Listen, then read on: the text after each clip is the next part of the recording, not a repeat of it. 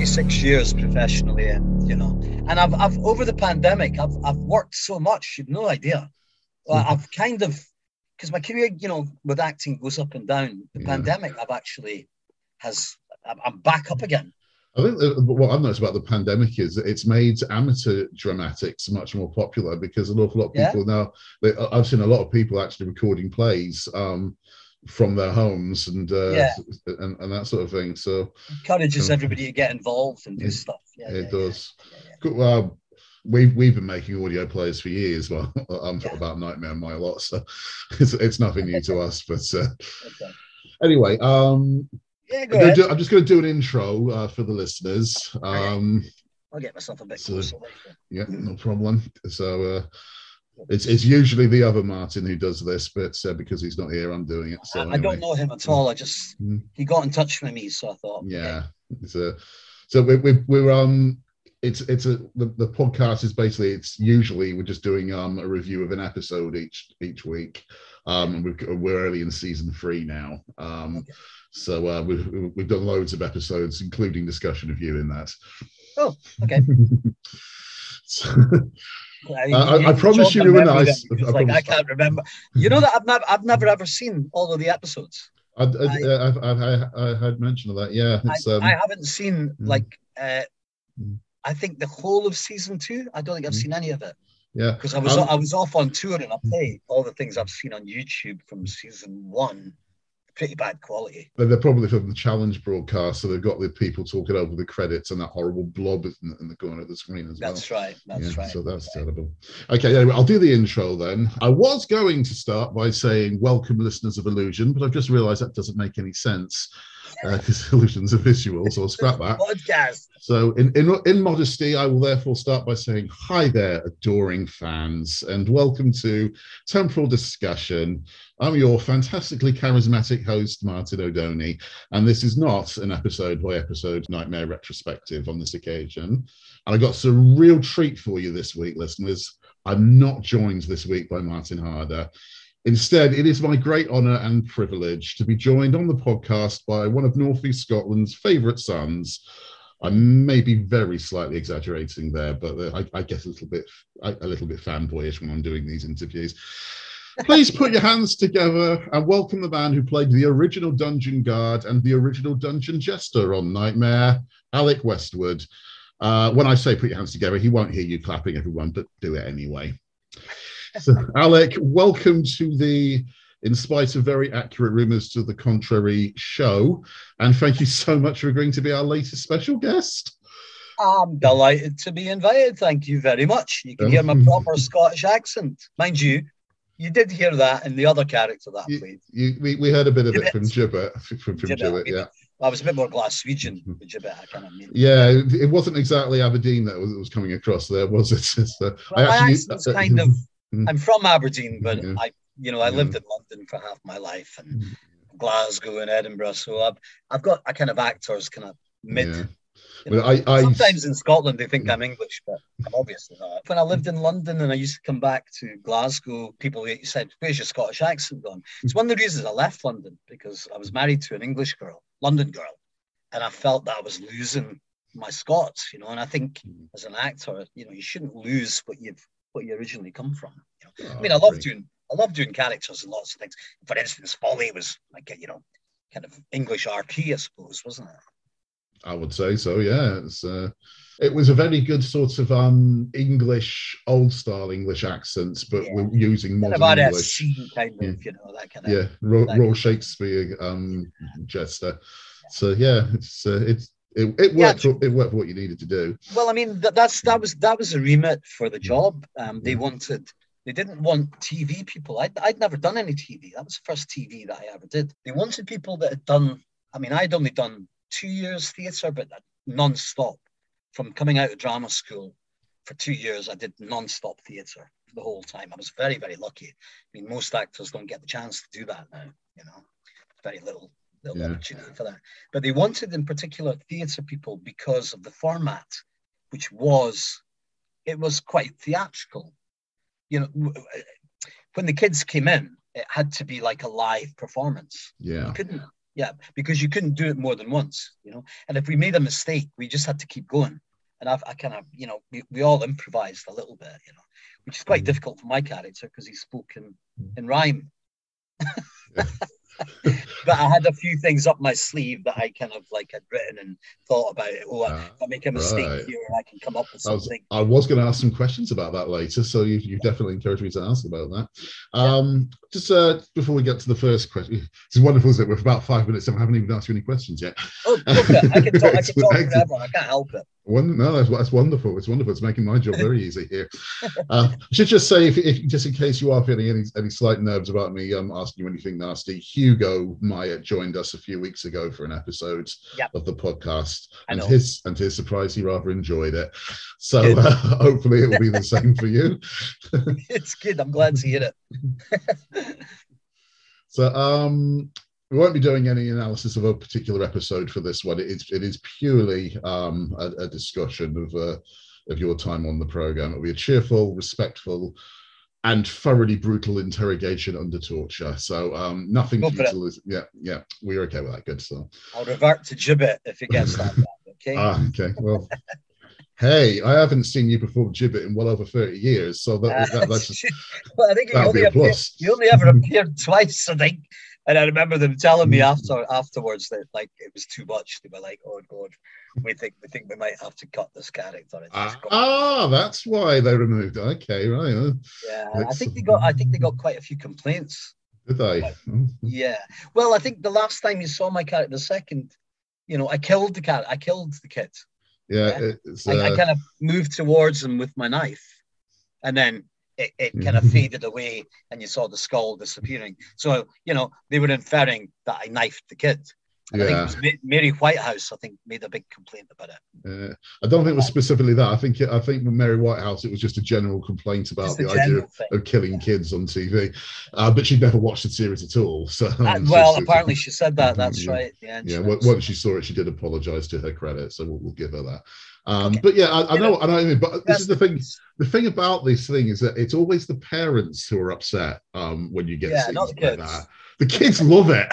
The kids love being frightened. It's actually the parents trying to hide their own fear by using their kids as an excuse for well, complaining. This is this is a bit creepy, but my my my last girlfriend, who I was with for four years, and my second wife, who I was with for 13 years before that, yeah, they were both massive fans of the program. Really? Okay. Well, uh, my second wife was nine years younger, and my last girlfriend was 10 years younger. So if you can imagine, they were watching it when uh, they were like uh, 24.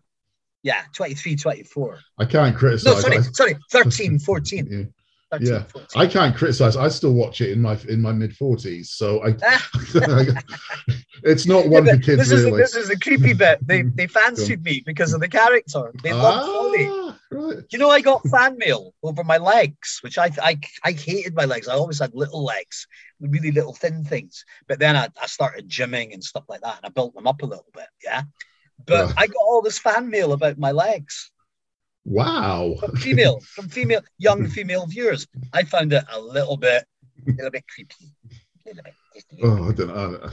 We get we get a lot of um, information about trousers on this podcast. I won't go into details here, um, but uh, one of the Dungeoneers in season two had a rather scary experience with Lilith. You remember Lilith? Oh, I remember. yeah. yeah. She's lovely. Um, and she, she, yeah, she, she's lovely, really. Oh, unfortunately, she died recently, I Mary know. Miller. Rest in peace. Uh, we did, Mary a, Miller. She, Mary yeah, Miller she's one. She, me and Mr. Lovely, H, she's one of our favorite act- actresses and act- actors in the entire series. We think she was brilliant as yeah. as, as, both Lilith and Mildred. She was older than me, so I, I was like, I looked up to the, you know, I looked up to mm. Hugo, I looked up to Mary, but uh, Mary was very nice to me. Hugo, you know, I, I very rarely, rarely met Hugo. We were completely separate all the mm. time.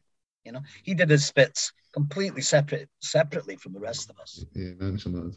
But as the I was going to say, um, one of the Dungeoneers who's who's um who's been a guest on it, he actually had a bit of an unfortunate experience of his trousers when Mary Miller came up behind him and screamed at the top of her lungs without noticing, and uh, the inside of his trousers changed colour is all oh, I'm allowed to reveal. No, that's that's quite bad. Yes, uh, look out for one of our season out, two podcasts. This is not going out at four forty-five on a Friday afternoon, or it wasn't a Friday, was it? I got told recently. I always thought it was a Friday. I did as well. It was. It's actually the first two seasons. It was actually Monday. I'd, I'd actually completely forgotten that. I, I, I thought it was Fridays, but that was mm-hmm. so stuck in my head that it was Friday. Yeah, I think it was both my girlfriends that told me that. They said, yeah, it, it came. "Oh, it, we, we couldn't wait to run home from school to watch it at five at four forty-five on a Friday," and I went, "Okay." And I think maybe that's what stuck in my head. I didn't remember it being a Monday. It could be, but as, as I say, I, I, actually remembered it. It, it. In later seasons, it did it did move to Friday. Move to um, Friday. but um, I actually remembered every season as, as being on a Friday. It came as a shock to me when um uh, on knightmare.com a few years ago when I when I actually saw actually no no that the first season was shown on Mondays. I, I, I didn't remember and that. I, I was I, I could have imagine, sworn it was Fridays. Yeah, and I think it'd be okay. It's understandable if the first season was like that because it was so successful, you know, when it went into the second season, you would have imagined, oh, they'll move it to the to the Friday. Yeah. Because that's a more, you know, a, hmm. pri- a prime time viewing for, for, for children, that is. But maybe 4.45 is prime time for every day of the week for a kid, maybe. I think so. Yeah, it was, it was, just it was just the moment when you got home from school, you just prop yourself in the on the city in front of the telly to unwind after school. That's what I did. Yeah, I would just get in and put my homework done. It's, it's, uh, no, most kids, it's um, we use this to push homework backwards a little bit rather than do it do it straight away when we get home. So Anyway, I'm not going to ask you the boring, predictable question that everybody gets asked in these kinds of nostalgic interviews. So, so Alec, how did you get to picked for the parts? That would be so okay. trite. So instead, yeah. I'm, t- I'm going to ask you the following completely different question, Mr. Westwood. Please, could you convey to me a summary of the method by which the decision was arrived at to recruit you to become a member of the cast of a certain computerized dungeon adventure game show on children's ITV in the late 80s. totally I'm different. a complete I'm a, I'm a complete and utter nut job. And at the casting, they stupidly said, just go for it, Alec. And I and I and I went for it. I hmm. ran around the room, I jumped on top of the table that they were they were casting on and jumped off the table and just just behaved like a complete and utter lunatic and laughed all the way through it. Laugh is critical, isn't yeah. it? And by the time I got home, I got the job. Because I got in the door and my flatmate said, "Phone your agent now. Phone your agent now." They, they, they, and I went, "What? What? What?" And I phoned my agent. And Susan went, "Alec, they loved you. They are, they want to offer you uh, two series." I went, "What?" Magnificent. Two yeah, series. over the moon. I really, I really did go like kind of crazy. I mean, um, you know, like when I was a teenager, I, I was a punk. Right, this I'm I'm I'm I'm 59 now. I was born in 62, so I think when I got cast in Knightmare, I was 25 but I still was playing right. in bands and stuff like that. So that punk quality was was in my acting, yeah. And I'm very very physical actor, and, and I jumped around all over the place and whatever. And I think that was what they wanted as well. They wanted a very physical performance. I'm sort of, I'm sort of thinking, of, I'm sort of thinking of, Ed Tudor-Pole there because he was sort of a Tenpole Tudor. Yeah, yeah, yeah. yeah. He, I think, yeah, yeah, that's right. He was yeah. actually he was he was sort of punk, and um, he was uh, yeah. very, uh, uh, had that same and a, a, very leaping around the place sort of energy. Swords of well. a thousand men or something like that. Exactly, that's exactly the, the video I have in mind. But Swords of a thousand men. Bit, I've still got that kind of anarchic quality to me you know but once a punk always a punk. It's not a, it wasn't about music it's an actual ethic. It's it's it's it's uh, it was an art it's an art you know? It's a it's a, an art movement sorry. And i think that was in and i think they wanted me for that reason as well. I think they they, they liked that quality that i had and they liked the kind of anarchism that i that i displayed. Because i mean when i got directed to do the episodes we really didn't they didn't they, she didn't give me very much sally Sally, somebody that directed it, female director. Uh, it's, she, it's, you know, it's... she let me do what I wanted. She kind of got me in the room and said, "Right, okay, let's go over this bit. You know, what do you think?" And I would just do something. She said, "I love that." So I, I kind of really made it up myself. It's almost Yeah. interactive fiction for you as much as it is for the player, isn't it? Yeah, yeah, yeah. I mean, no, no, I did work on what I was going to do with movements and stuff like that, and I did have the director to kind of okay, yes, but within that framework, I was pretty much free to do what I wanted. Which I think we all were to a certain degree Yeah. because the bits with the children were filmed live. They were all one takes. Sometimes there were little mistakes, and we we would have to go back and do a second take, but but very rare, because to do a second take, you're giving the kids. We'd have to kind of make, you know, the the, the, the the other three kids are already getting what this little wee bit in the room is about. So you can't go back on it. You've got to. It's got to be done in a one. Yeah. That again is why they wanted theatre actors that knew what they were doing. That you know, you stick them in front of the camera. If you're on stage and something goes wrong, you've just got to come up with something. You got to do it. Yeah. You can't. You can't. You can't stop and go. Oh, oh, sorry. Uh, can can we do another take? You're on stage, and it was a little bit like that. uh, Yeah. certainly with the the two series I did. in a manner of speaking, the Dungeoneer is the theatre audience, isn't isn't he or she? So, um, so you have that same effect. And Yeah. um, if you do go back and retake it, you actually destroy the um the effect for them, don't Yeah. you? I mean, if you look at it, the, the format was we do it with the children, and then when the children, the child was taken away, the one with the the, Yeah. the, the helmet of justice, then we would do close-ups, and that was when you could rectify something that might have been wrong, because then you've got a chance to to do it. The kid isn't there; it's just you, or whatever character it is that's in that's in the room. So you've got a close-up without them, and we can rectify anything. But we, we rarely needed to because all of us were theatre actors, and if something went wrong, you just had to come up with something and keep going. The theatre the theatre acting element gives you an ability to improvise that others Yeah. probably Yeah, don't. yeah, yeah. yeah. It was already there. I mean, Mm. drama school. I think all of us. I think I don't think it was anybody actually that that wasn't that hadn't gone to drama school. And drama school training at that time was all theatre. There was no no film, TV um, uh, uh, training whatsoever. It was all specifically geared to theatre. So yeah, improvise improvisational stuff is incredibly important. definitely. Um, your first appearance in the series was actually as Gibbet rather than Folly, even, even though Folly's the more famous of the two characters she played. Was Were it? you- yeah. I think I, it was. I don't remember. It was 30 years ago. Folly's Folly's first appearance it actually I guess again is something that rather shocked me in hindsight when I, uh, when I went back and looked. Folly's first appearance wasn't until the fourth quest, um, whereas Gibbet um, uh, killed off uh, the team from Yorkshire at the end of the third quest. So in fact, Oh. Gibbet was your was your first appearance. Uh, I So- thought, okay, was, but that was um, was that at the beginning of the second episode? it's a bit later. It's, it's about uh, around the third, fourth episode, I think it was. Because Oh, I thought fir- the first- came in in the second Mm. episode. It might be. Uh, you it's- the, the first the first two quests, has to be said, were extremely short. So, Okay. uh, so, so so difficult.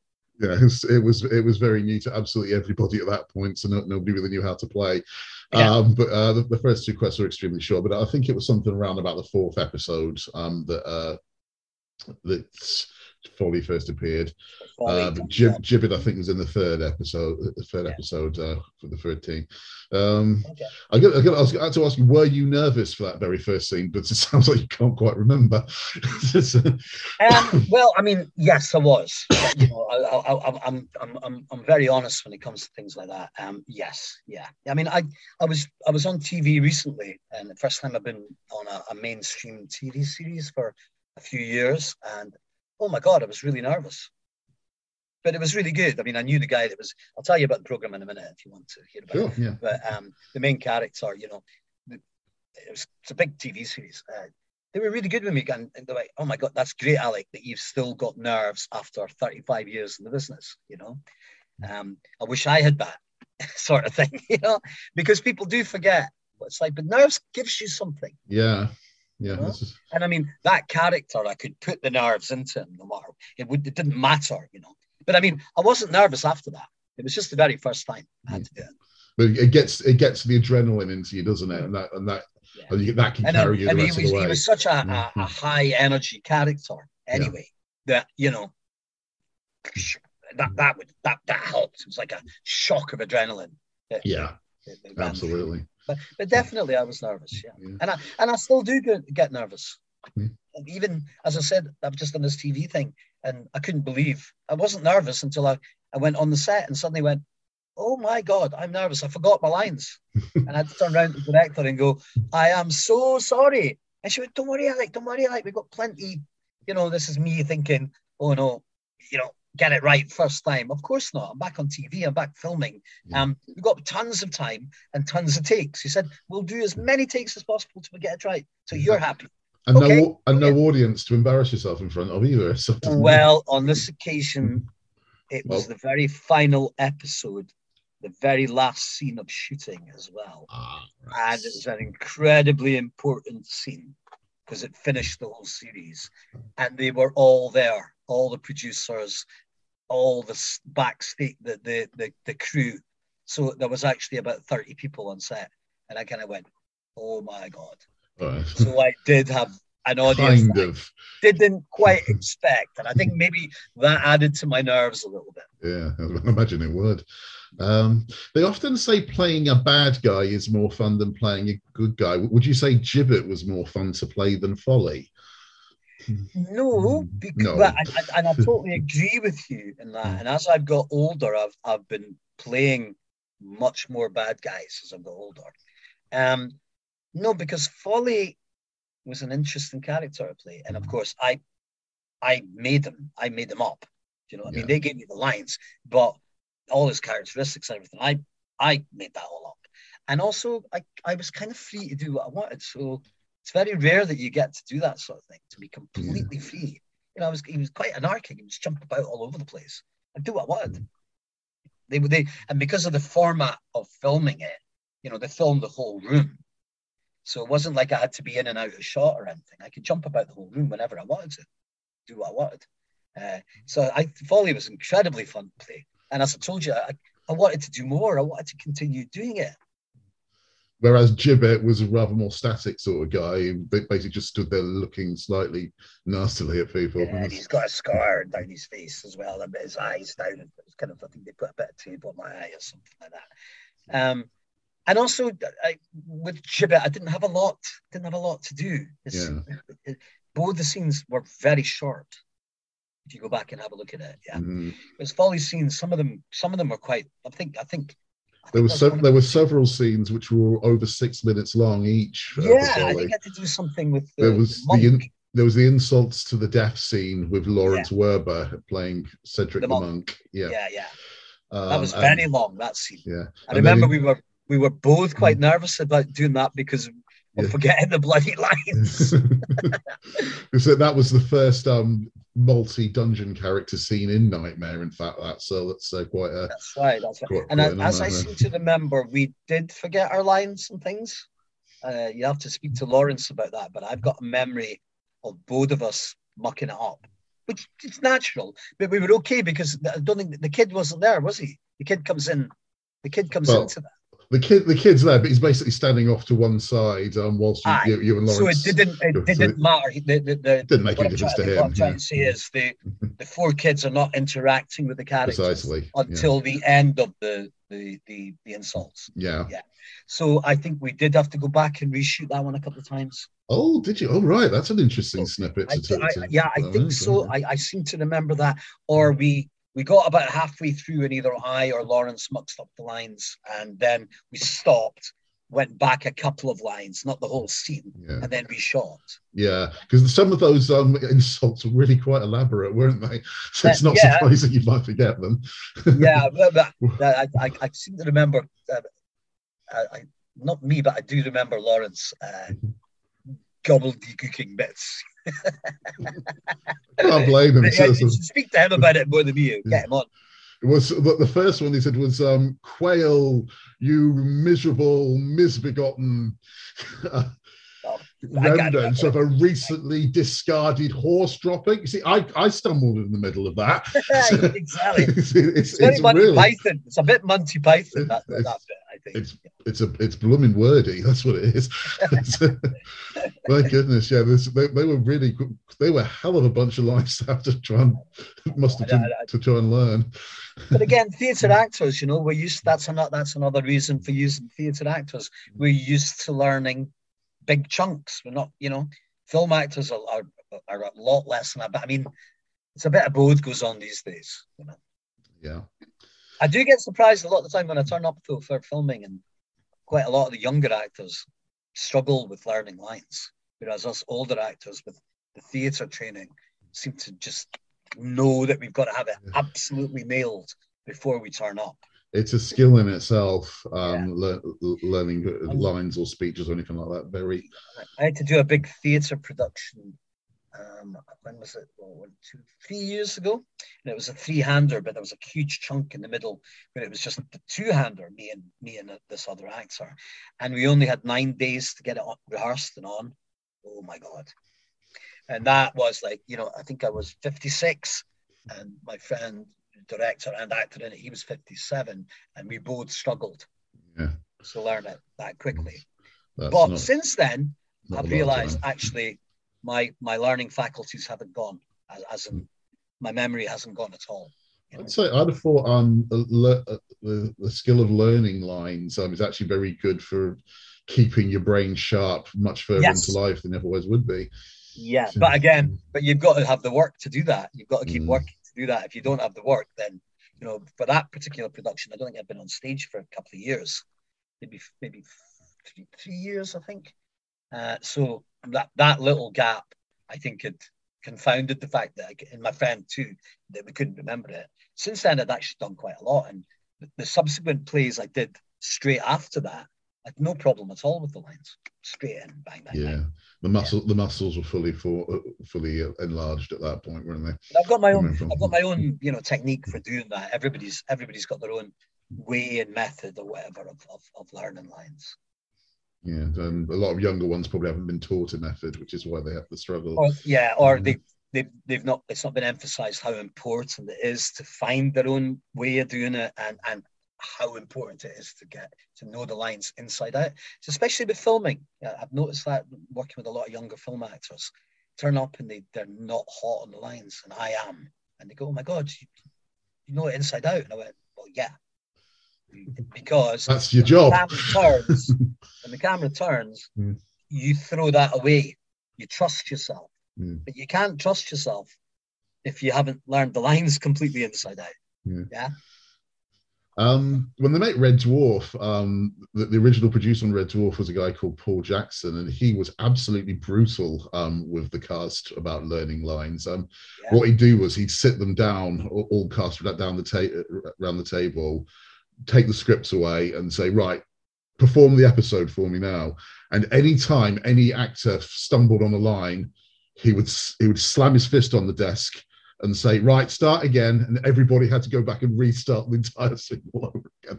Well, that it's a way of teaching people to learn their lines. It's a bit brutal, but yeah, yeah, yeah. yeah. I do speed runs all the time. If, if whatever I do something, I get I take the actors away and I, and I get them to speed run with me. I'm directing now, by the way. I don't know if I told you that. I'm, I'm a fully fledged director.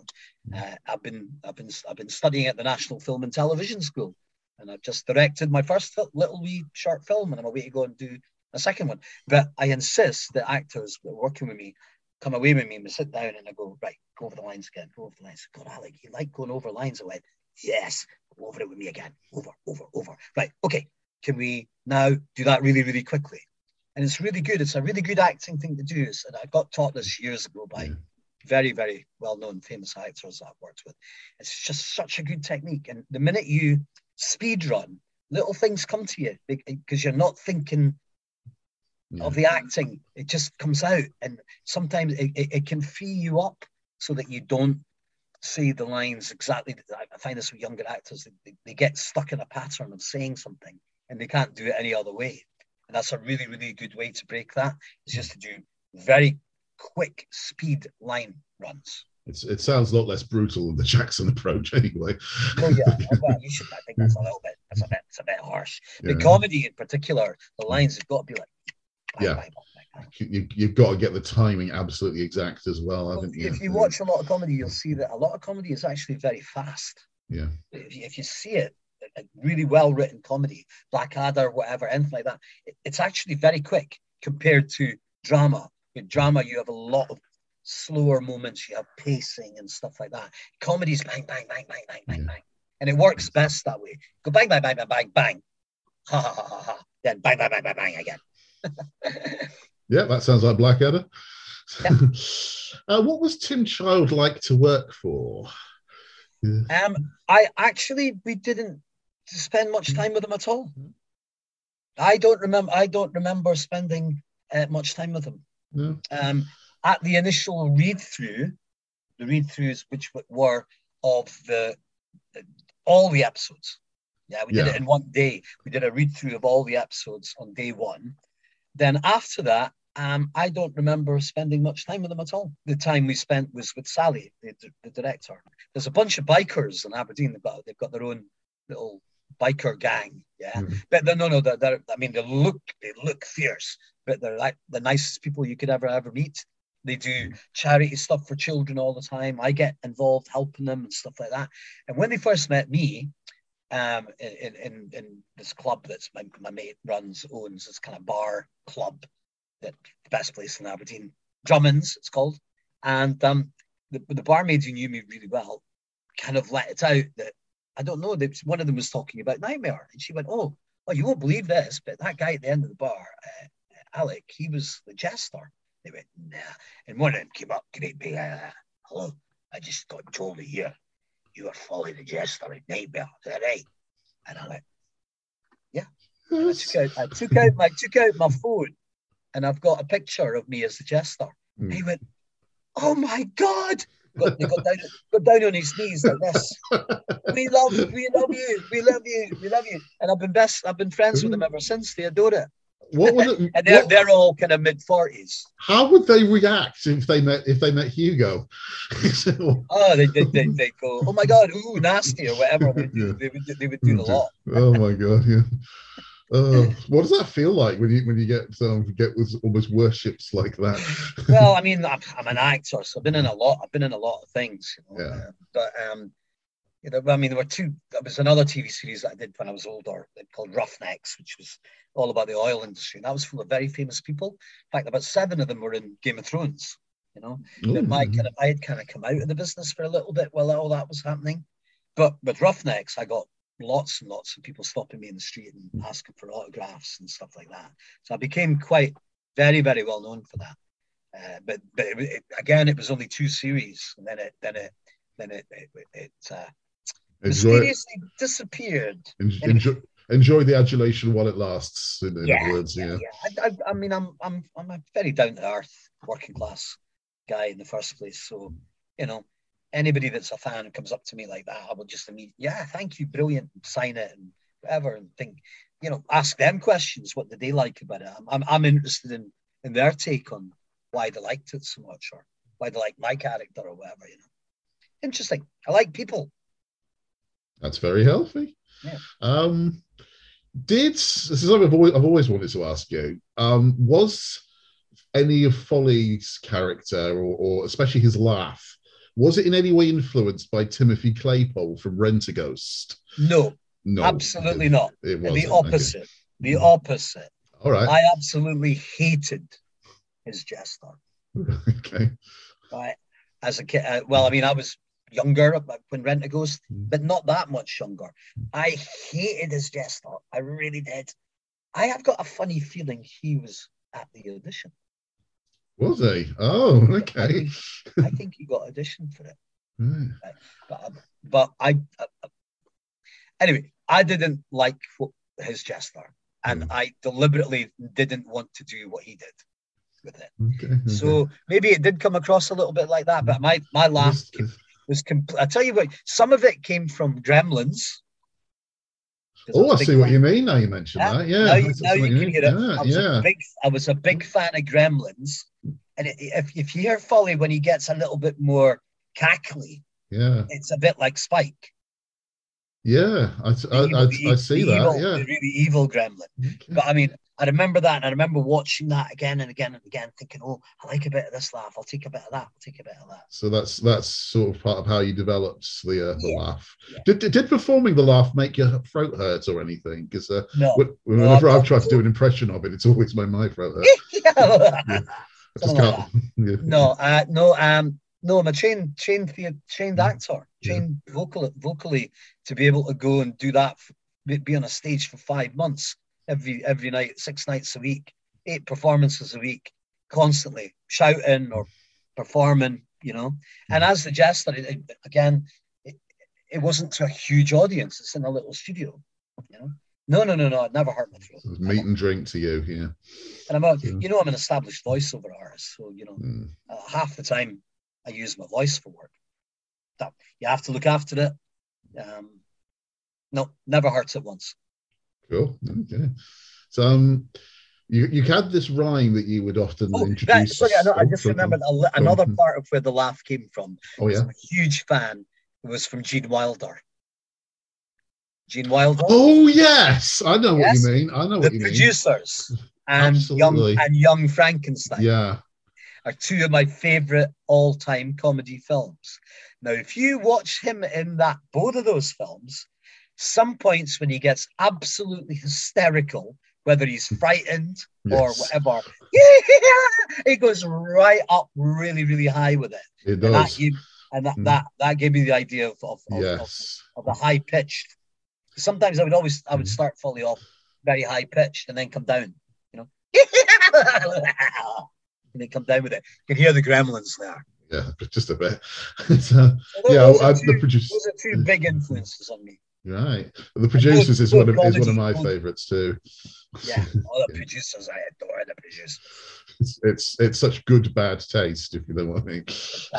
yeah, it is. Mel. Brooks is just, I, I've just, I've just been reading interviews on it. He's just released um, his first autobiography called All About Me. And I've been, I've been reading all the reviews and I'm, I must buy it actually. I find him, I think he's hilarious. He's still living, he's 95. 95. can't Gene. Wilder.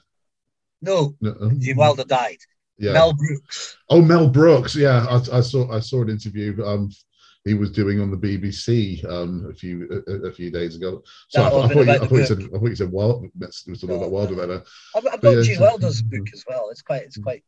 I mean, he was quite an interesting character, Gene Wilder. I'm a big, big fan. Big. I, I, I often thought Gene Wilder should have been the first American Doctor Who, but uh, completely right. Yes. Yeah, absolutely, completely right on that. Absolutely. I watched it when he his Willy Wonka performance. You Yeah. think that's how a Doctor Who should be played, and uh, he would have been perfect for that. Uh, but I mean, Willy Wonka is he's Mhm. slightly he, Mhm. because it was it, was geared more towards children. He's contained a little bit in his Yeah. performance, whereas if he was a Doctor Who, he would have been allowed to go mental. Oh yes, oh yes, absolutely. Huge fan of Mm. I'm a huge Gene Wilder fan. I am. I am a Gene Wilder fan. I, I'm, I, I can't deny it. Um, I think So he I- so he, he was uh, as a pure comedy actor. He was one of the greats of the 20th century, beyond any shadow of a doubt. Definitely. Absolutely. definitely. Ne- never saw him do anything I didn't like. No. In fact, I often saw him do films that I didn't like, and then started liking them because of the way he was performing in them. So, so that's that's that takes that takes some some talent. That does. Yeah. So, so you had this um as folly, you had this rhyme, folly is my name and folly is my nature, foolishness my character, and fun my alma mater. Um, did you That was my first. That was my first lines in the whole thing. yeah, uh, as folly, yeah. Um, remember Gibbet? You did Gibbet first, remember? Uh, but um, I don't remember that. I remember it the other way around. I remember. it might it might be they changed the order they broadcast the quests. So that that that might be the reason. Uh, but uh, did did you did you invent the um that rhyme or was it written for you? No, no, no, no. That was written. That was written for. Although they were very good with me, Yeah. the director was very good with me in that if there were bits that I didn't like or were um. Well, here's the thing: as an actor, I always find if it's really well written, it's easy to remember, Mm. and if it's less it- well written, Yeah. it's harder to remember. Yeah, which, which is kind of it kind of makes sense because if it's well written, it'll stand out to you more, and so It it Flows, sticks into your mind. Yeah, flows better or whatever. absolutely. Um, I mean, there I do remember rewriting bits and they and they let me do that. But that that that was the director sessions, which were one on one, by the way, because it's very much a you know you're the only actor in the scene with the kids. Mhm. So, you know, I, I, you know, we we I'd meet the director once. It was only ever one session though. We we we, we would have a two hour session and just sit down and go through what what I'd be, you know, the the scenes I'd be in, and you know, I could bring up. Uh, I'm a very confident person, as you can tell. I would just bring it up and I say, look, I'm not sure. I don't like that. I think that's, but I but I think maybe that was my drama school training. I, if you're going to suggest something or change something, always come in with what you think. You don't just say, "Oh, I don't like this." Yeah. Come in and go, "I'm not sure about this, but I've rewritten it a little bit like this. What, what do you think?" And nine times out of ten, they will like what you've done because they know that you're the one that has to perform it and therefore you've worked on it and you're reading it and trying it out and finding mm, this is sticky this is a little bit sticky you know Yeah. and even though it was in rhyme that was the hardest thing to do is kind of try and rewrite it as something that's already been written. but nine a lot of the time the writing was already there it was good Yeah. just a few bits sometimes yeah just needed a little bit of tinkering with and they, and they would let you do that. So it's, Yeah. um, again, it makes bits. it makes sense again because um, this isn't this isn't going to stick to the script because you don't know how the kid is going to react to you. Uh, so you, they might as well be flexible about that anyway. Uh, because I mean, nine times out of ten, the, the, the, it, it it was so well, it was well written enough that, that it would work with the kids. Yeah. You know, there, there were definite starts to a conversation and then a stop where the kid then felt, oh, we've got to come in with something here. Yeah.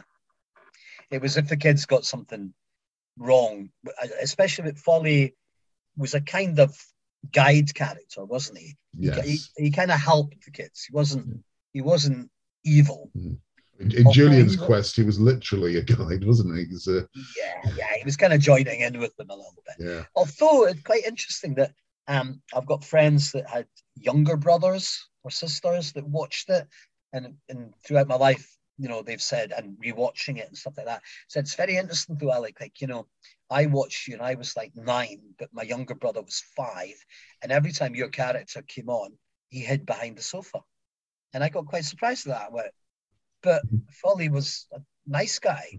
Went well. Was he?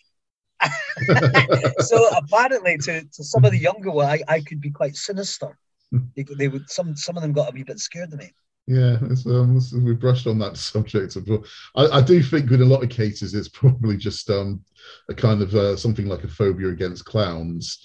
Perhaps, Um, yeah. And maybe also Mhm. just maybe because it, he was Mhm. so forward, it was so blah, blah, in your face, you know. for all of that, I don't, I'm not reminded of the Joker, um, particularly when I'm watching you play Folly. So Oh, oh, okay. That actually, that is one one that is one other reference that I had for the character. I, I had, but but I was a big fan of the '60s Batman yeah, with Adam West, Cesar and I and I loved Cesar Romero. Romero. Mm, yeah. So a little bit, and that's another bit of the character came from him, and the mm. laugh came from him as well. yeah, that that that, that definitely if does. you have a re-listen. Yeah. There's um there's there's a, a pose that um Romero would often adopt when um when playing the Joker, sort of with his arms Yeah. up in the air like that. yeah. Um, and I see And you do look, something. look off to the side or something. Yeah, and and, And, that if you was see me doing with it with Yes. Folly, I do that a couple of times. yes, Pro- Probably subconsciously rather more than studiously. Mm. If that, if that makes sense. Yeah, but it's it's still exercising an influence on you. You, you Yeah, can definitely yeah. see it. But some some of our influences as actors are subconscious. Yeah. Or you you just watch something or you read something or happen to be doing something that, that kind of it all filters in here and then comes out when you do the performance. Yeah, absolutely. I was a huge fan of. I mean, in a, in a way, you know, you could say he was a bit of a medieval Joker. Yes, that's it. I just I just want to put a picture that um there's a a secret chamber somewhere downstairs in the dungeon where Folly goes and gently tortures some newborn babies to death or something. Just, Well, I haven't seen it that. just doesn't fit. It doesn't fit No, for me. I don't, I don't. I don't think they broadcast that episode. Oh, they, they, was that was that one of the scenes they cut out? Right. Okay. I, I must have. Been. yeah. Okay. Okay. I've, I've, I've Well, I didn't get jailed, so there you go. I'm not in jail. I won't. I, I, won't tell anybody. It will be just you, me, and uh, hundreds of other podcast listeners. Actually, recently it's quite funny. I, I was doing a, an audio play, and up up popped somebody I hadn't seen in ages was Audrey Jenkinson, who played ah. who played the Gretel. Played Gretel. Yes. Yeah. Yeah. Yeah. Yeah. And we were friends mm. back then, but then didn't see her for a long time, and mm. she came out of acting for quite a while to look after yeah. her parents who were very, very ill. I was going to ask you, how well do you get on with Audrey in real life? So that was we actually were, the next we were, question. We were really good friends. yeah. Uh, there was nothing romantic. I mean, um, I was married. I was married to my first wife at the time. So no, no, no, no, no, no. It was nothing like that. But, but, but we got on incredibly well. We, we had the same agent. Oh right, okay. So yeah. you're both well, from I mean, Scotland, like, so we, I suppose we recently met. That we yeah. recently met up again and get we get on incredibly well and did this audio drama with her, which was great fun. Oh, that must great, have been great. wonderfully uh, uh, nostalgic. That's the word.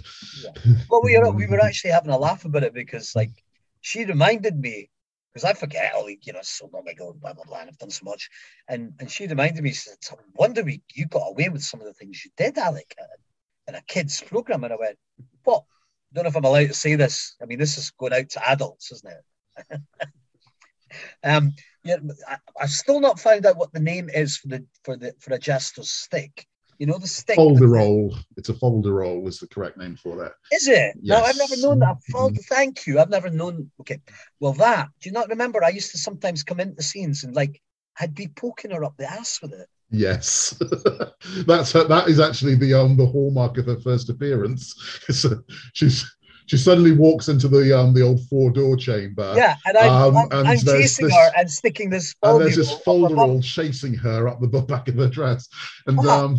We, when we were commentating on that um, uh-huh. a, a, few months ago, I actually said, "I'm not sure that we should really get away with doing that today." There's, there's a few of those scenes. There's, a, there's a lot of things. I, I don't think Gibbet. We wouldn't have got away with Gibbet today. Probably not. No. I don't, I don't, with that knife and going towards the kid. I don't think we would have got. But anyway, Audrey reminded me of that, and I'd completely forgotten about it. We we were working with about six other actors who who had never seen the program, didn't know what the hell it was. Yeah, and and like and and I went, oh my god! And I suddenly remembered doing it. Went, oh my god! So was that, not really was bad. that not and then was that not scripted then, or was it? Was, did you just do? Did you just oh, improvise? Oh, I improvised that. that. I improvised that. Oh. That that was me. That was the that was the Joker part of me.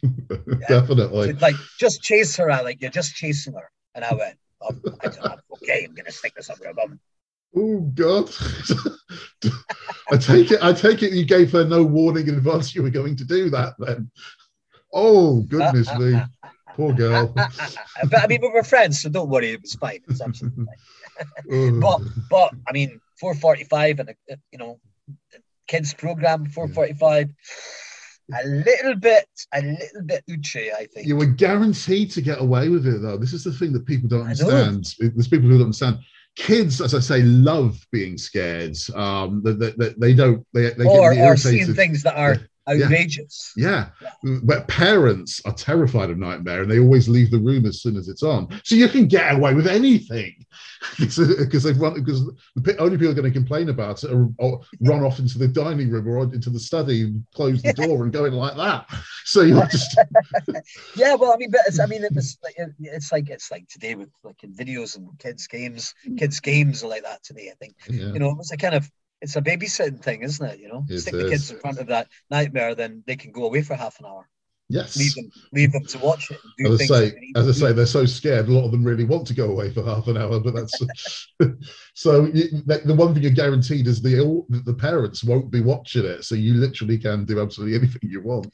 Well, I mean, we, we we didn't know that at the time. We weren't thinking that at the time. No. You know, I I was just given the remit. Basically, do what you want, Alex, as long as you don't swear you know, you know, within reason, kind of just improvise. Um, like, that's how that's how I got the job. I I didn't have a I don't remember a script at the audition. I don't remember doing scripted stuff.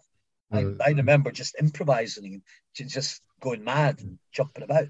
On the, on the subject of swearing, um, the, the episode that just um, just been covered is episode four of season three. There's actually yeah. a moment in there when um, one of the Dungeoneers advisors drops the f bomb. and he does it so quietly that um you can actually miss it. It's, it's, it's, So- it, did it did it did it air? yes, it actually got into the. It actually got into the. I don't think I don't think the editor ever noticed because he said it so quietly, but you can actually see him and you can just barely hear him going, "Fuck." so, it's- so yeah, um. I say go go on YouTube um sometime. Series like three, episode Episode- four. Series, series series three, episode four. I'm I think it's episode four. Yeah, I think it's episode four, and it's around four minutes twenty in. I think it is. Watch the middle advisor, um, little fellow going. So if he could get the way I see it, Alec, if he could get away with it, why couldn't you? well, I know because you know, fine, I would have been fucking edited out. Uh, yeah, and you do know, of course, that um, Mr. H, who does the editing on this podcast, is going to um, edit that He's going to edit that bit out for you. we use Okay, we use the goblin horn sound effects to cover um, f bombs. Oh, okay. I I don't know why. I just I just want him to leave the word "fuck" in, but you know, I can't remember what the goblin goblin horn song. it was actually it was after your time. It was introduced in season three, um, Okay. so you, you you you you probably need to be reminded of it. But yeah, it's um it's uh, sort of thing. Oh yeah, yeah, yeah, yeah. No, I, no, I think I have heard a bit of that. So. Yeah, probably. So, Uh, it's a shame. Again, I'm going to go back to that. I really did want to do. You know, they offered me another six series. They they they knew that they the, the remit they got another six series from the from after we finished the second one because of the response was so good and it was so popular. So they offered me that, and I wanted to do it, but my agent and I, you know, bless her heart, she's dead now. I, I think she was right. She she was looking after my career. She was a. Yeah. personal manager, not just an agent taking Yeah. money. there is there is there is a right. there is a danger of becoming typecast, isn't there? It's uh, yeah I mean, I know So- because I was in makeup, I might have been able to get away with it. yeah But your name comes up, you know, go, oh, right, you know, I'm up for a serious, you know, drama and um, it's the TV drama, and they're, they're they're in the room. Producers go, oh, what, what's this actor? Oh, Ali Westwood. Oh, didn't he play the jester in that Mm. kids program? Oh, he's not quite right because they they really are quite short sighted. They see you oh yeah as as that. yeah You know what I mean? I mean, there's a few parts for, for the Roughnecks series that I did. I played a kind of unsavory uh, Glaswegian character. No he's like- he's like stereotypes here, please. Eh? no stereotypes here, please. And uh, well, yeah, I Yeah. know, but I mean, I, no, no, I made him more sensitive than that. Yeah. That's why Yeah. they cast me, so, so that he was three dimensional. But for for about five to ten years after that, those those were the only parts I got offered. Hmm. And So I, it- I had friends who were casting agents and come out drinking with me for a night and go, "It's difficult to get you in, Alec, because of, you know you, you were so good in Roughnecks and so convincing as that character that that is who they see. The producers see you that way. that is that I- I is said, that's ridiculous. I'm an actor. I can come across. that's that wi- that I is that is the actor's nightmare, isn't it? You can do too good a job for your own good. Yeah. Well, it, it, I mean, I'm lucky. I'm quite versatile. I've been, I've done lots of different characters and different types of part and parts, and it's actually been interesting as as I've got into my fifties that I've been known as like a character actor now, Yeah, and that's great because being known as a character actor amongst producers, I get seen for anything. I'm Yeah. not. I'm not just stuck. I mean, obviously, you know, I'm stuck with the way I look, and that will convey a certain thing. But my acting, my ability, the I'm I'm very very versatile that way. I've been I'm I'm consider myself very lucky. Whereas when I was younger, it wasn't quite the same. I was Mm. kind of a little bit stuck with with that character I did in Roughnecks, yeah, and I would have possibly got stuck with the Folly tag. You know, precisely. Yeah, so very quickly because I, I was talking. and I don't know if you recorded this. I think I was talking about it before you started recording. The the that Ted offered me another part. Tim, Uh, did we manage? Did we Tim. mention Tim? Tim. Tim. Why do I call him Ted? Why do I call him Ted? Is there is another Ted Childs. yeah, there's a, there's a director you've worked with. I think it's uh, Oh, recently right. is what you meant. Yeah, Maybe maybe that's what. But um, they offered me, and I and oh god, I, would have been so happy. I've got to do this. He was a mixture of a king cobra yeah. and Gollum. wow, that's that is that is That was how Ted so, uh, uh, Tim so, sold it to me. He went, Alec, I would be your, we know your movement from doing Folly and and all the theatre stuff you've done, which are movement based. We would absolutely adore you to do this. I mean, I, I'm in a way, I'm very happy that that they didn't they didn't develop that character. They had specifically thought of me for it. But you know, it was like we wanted you to play Folly, obviously, because you're a very popular character and love what you do, but we were going to give you a bit of fun and do this other thing where you kind of slither along the ground, but you're like Gollum. But then suddenly you turn into this King Cobra. That sounds incredibly cool. Know, that, would have been, it would have been fabulous. That would have been a fantastic Spider-Man villain. In fact, wouldn't it? would have been perfect. Yeah. wow. I, mean, I, was quite surprised. I mean, I, I didn't watch a lot of um, the, the, the subsequent series, but as far as I know, nothing like that that that never happened, did it? Well, there, there, was a cobra, literally just a cobra that a giant cobra that appeared in season three. It was called the, okay. the, the dreaded car. Um, it was just, okay. a, but it was just a film, a bit of video footage of a cobra um, right. appearing. Well, I think what I think that is probably that's where they got the idea from. But they wanted, mm. uh, they they you would you they wanted me on the ground and just like with my hands on the floor, yeah, with just my upper half of my body which was human, yeah, yeah but then would suddenly turn into yeah. this cobra. Yeah. And therefore make but everyone jump. He obviously thought of me specifically for that. Didn't Can you remember what the char- not to do it. Can you remember what the character's name was going to be? Because this is oh. I don't think I don't think that, was, that even was the name at that point. I think this was a development thing, and if they got me back, yeah. that they would develop it with me. I really wish it had happened. I've got to say. No. I've got to say, I really wish that had happened. I really, I, I really think that would have been great. I'm, I'm, I'm, I'm sad about that too. yeah. I was, I was really sad to turn it down, and you know, I want everybody to know that that I really wanted to continue. Mm. And Folly could have developed as well. Felt Folly could have got uh, more so that he could have got quite evil at points. Who knows? You know, yeah. lots of opportunity to do things with Folly. Well, if you think if you think about it, um, you did get to play Folly as a kind of reverse because you had that um quest when you lost your laughter and you suddenly became yeah. this really miserable, a bit like bit like Motley actually. yeah, bit like Motley. so, so they, have already tried to um, to make the guy miserable. Um, so that that's the next inversion, isn't it? Make him evil. Yeah. Um, so mm. yeah. Well, I've actually done it for friends up here. Uh, my friends run um, a kind of goth stroke metal stroke punk night up in Aberdeen Don't remember what it's called now. It's actually just started up again. And of course, it's a way to stop again because of COVID. They were huge fans of Knightmare. Yeah. Very good friends of mine, uh, the promoters in Aberdeen, a couple. And they said, Oh, Alec, we would love you to kind of turn up and do like a kind of it was it was Christmas event and it, it was and I did, I've done it a couple of times for them um where I'm a kind of evil Christmas jester the Christmas crackers I had them as like extensions of my fingers. So fingernails. And I had black, a black smile and blacked out eyes, white face and blacked out eyes. And I just ran about terrifying people. That would be perfect for Knightmare. it, it, it was almost like the negative, yeah, polar negative image of folly. Yeah, Elof. We'll, we'll call him Great Elof. Fun. We'll call him oh, Elof. Oh, oh no, I, I, I just remembered I actually developed that character from at horror events. I got involved with doing horror events. Yeah, I, I still do, mainly for Halloween, and they used me as the as the kind of guy that tells the story. Like we've got this big carnival in Aberdeen down at the beach, and it's um, it's not like anywhere else. It's it's it's uh, it's not a traveling carnival. It's actual got built. It's it's a permanent, it's a permanent fixture, feature, yeah. with, with with an inside and bowling alleys and everything and they got me to go and do this horror event there, uh, which every weekend in in October. Mm. Did it? It's called. It was called Carn Evil.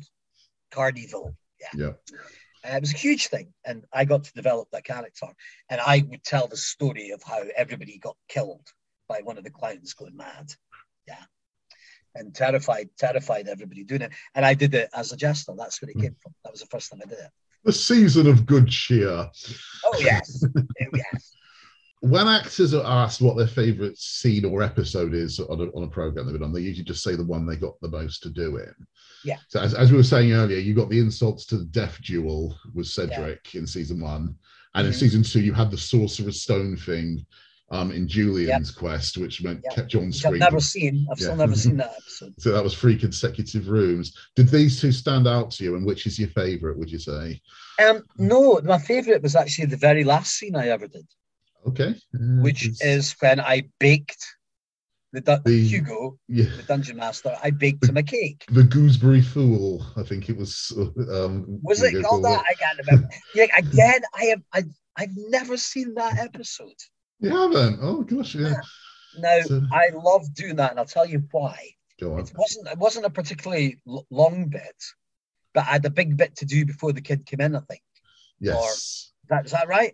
Yes, you were you were you were, you were throwing um, flour and and bits of dough I mean, all, all over the ba- studio. well, basically what it was was that was the very last scene I ever filmed, Uh, like- and they deliberately did that because they would have had to clean my costume.